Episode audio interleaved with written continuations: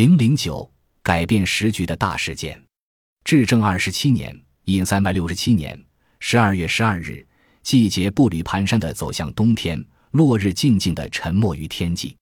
对于此时置身于滁州的小明王来说，正满心欢喜地等待着朱元璋派来的大将廖永忠来接自己去南京。他一夜未眠，临近天亮才迷迷糊糊地做了一个囫囵梦。在梦里，他冠冕堂皇。高高在上，心安理得地接受所有的欢呼和朝拜。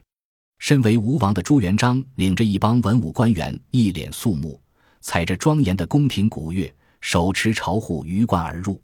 一个始终缺乏阳刚之气的君王，有着别样的困顿与悲情。虽然小明王被奉为王，但是他这个王是名不副实的招牌。梦里呈现的祥瑞景象，让小明王笑醒了。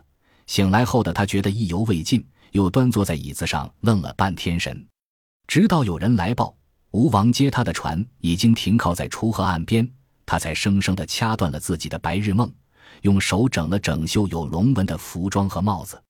他取过一面铜镜，仔细的端详着镜子里的自己。平日里柔和有余、硬朗不足的五官，隐然间生出几分不怒自威的王者之气和顾盼生风的华彩。这让他内心愉悦不已。锄禾的码头比往日冷清许多，有很多官兵在周围持戟而立。小明王在廖永忠的引领下进入一艘并不起眼的官船，不知是否因为还沉浸于黎明前的那场梦境，小明王走得慢条斯理，揉着眼睛四下观望，像是在寻找什么。有时候，现实与梦境就隔着一层窗户纸。捅一捅，或许就真的能够看见梦想照进现实。有些不起眼的小人物，之所以会在历史上留下痕迹，完全是因为某种偶然的际遇。小明王从称帝以后，就成了一个名副其实的傀儡皇帝，凡事都由丞相刘福通当家做主。他在坐享无边荣华富贵的时候，一天到晚会想些什么？内心深处有没有一丝忧惧？将一个小人物的信念放在波诡云谲的历史幕布上，看上去略显单纯，甚至透着几分白痴。他或许还来不及搞清楚什么是政治与权谋，但严酷的现实已经告诉他什么是谎言与暴力。多年征战，红巾军虽然打出了气势，也扩张了地盘，但给人的总体感觉始终处于一种无组织、无纪律的涣散状态。己方势力各自为政。没有统一的号令，又加上天生狭隘的小农意识，军纪不振，难以形成强大的战斗力。可以说，这时的红巾军主力已经被援军打散了，只剩下山东地区的一部分军力依护着小明王的帝都安丰。当邑都被阔阔铁木儿包围，刘福通前往救援，结果也是惨败而回。邑都陷落，安丰也就成了军事意义上的一座孤城。我们且回到历史的现场。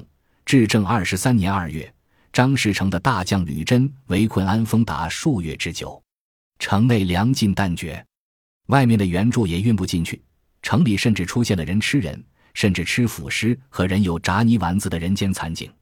面对如此困局，小明王韩林儿心中是万分惊惧，多日来一直躲在行宫内哀叹不止。军情紧急，生死事大。刘福通不得不派人向朱元璋发出救援的请求，在救与不救之间，朱元璋与他的那些谋士们也存在着严重的分歧。谋略大师刘基认为，小明王是名义上的君，朱元璋是臣。过去朱元璋与小明王各处大江两侧，相安无事。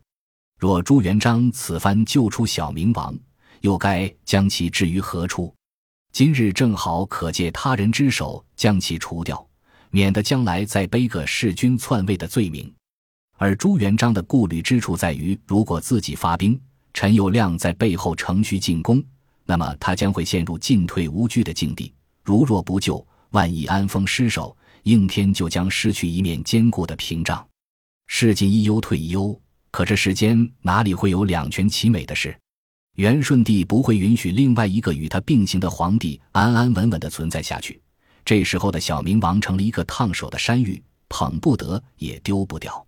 如果朱元璋将其接手，那么他的军队将会成为援军的主攻方向。对于朱元璋来说，这实在是一桩赔本的买卖。经过一番内心挣扎，朱元璋还是决定亲自领兵前往救援。朱元璋的援军迟迟未到，如果再这么困守下去，一旦城破，只有死路一条。刘福通簇拥着小明王，趁月黑风高突围而出。刘福通在突围中被杀。朱元璋摆设金銮御膳，将小明王接到滁州暂住。并将其临时皇宫里的人全部都换成自己的人，防护极为严格。破城之后的吕珍能够杀死刘福通，为什么会偏偏放走韩莲儿？显然不合逻辑。在龙凤政权中，韩莲儿是皇帝，刘福通是他的丞相。韩莲儿的地位在名义上比刘福通要高。当吕珍向安丰发起总攻时，韩莲儿、刘福通二人这时候都被困于城中。吕珍若能破城杀死刘福通，他绝对不会轻易放过韩林儿。即使不将其杀死，至少也会将其带回去请功。然而结果却是，韩林儿既未被杀，也未被吕珍所俘，反而被迟到的朱元璋带回了滁州。在这里，只有一种可能：刘福通死于朱元璋之手。刘福通在元末红巾军中是一个响当当的人物。对于这样一位重要人物，明朝洪武年间修的《元史》中理应对其结局有所交代。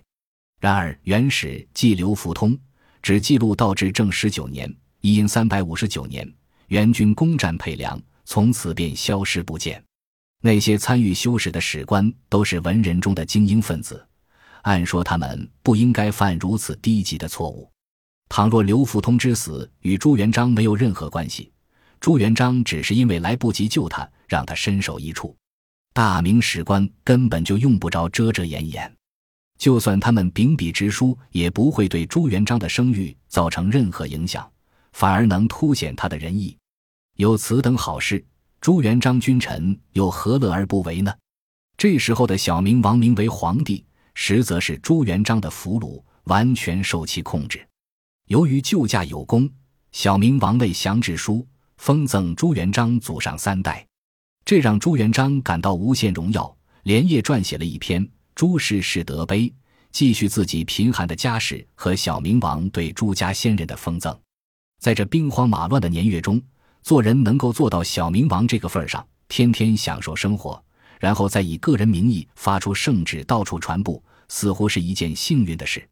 然而不幸的是，从这个年轻人被当作宋宗室后裔供奉之日起，也就注定了他一生的悲剧。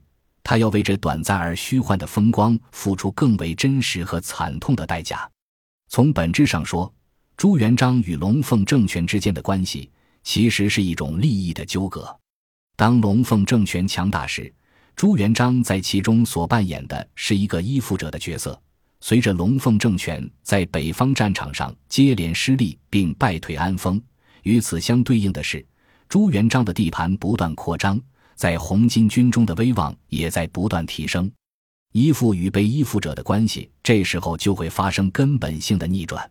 在这纷乱的世道里，做一个默默无闻的小老百姓，或许可以苟活世间；要是一旦被人发觉身上具有某种奇异的价值，而发掘这种价值的又偏偏是野心家或不安于现状的枭雄，那么也就意味着你的命运已完全掌握在别人的手中。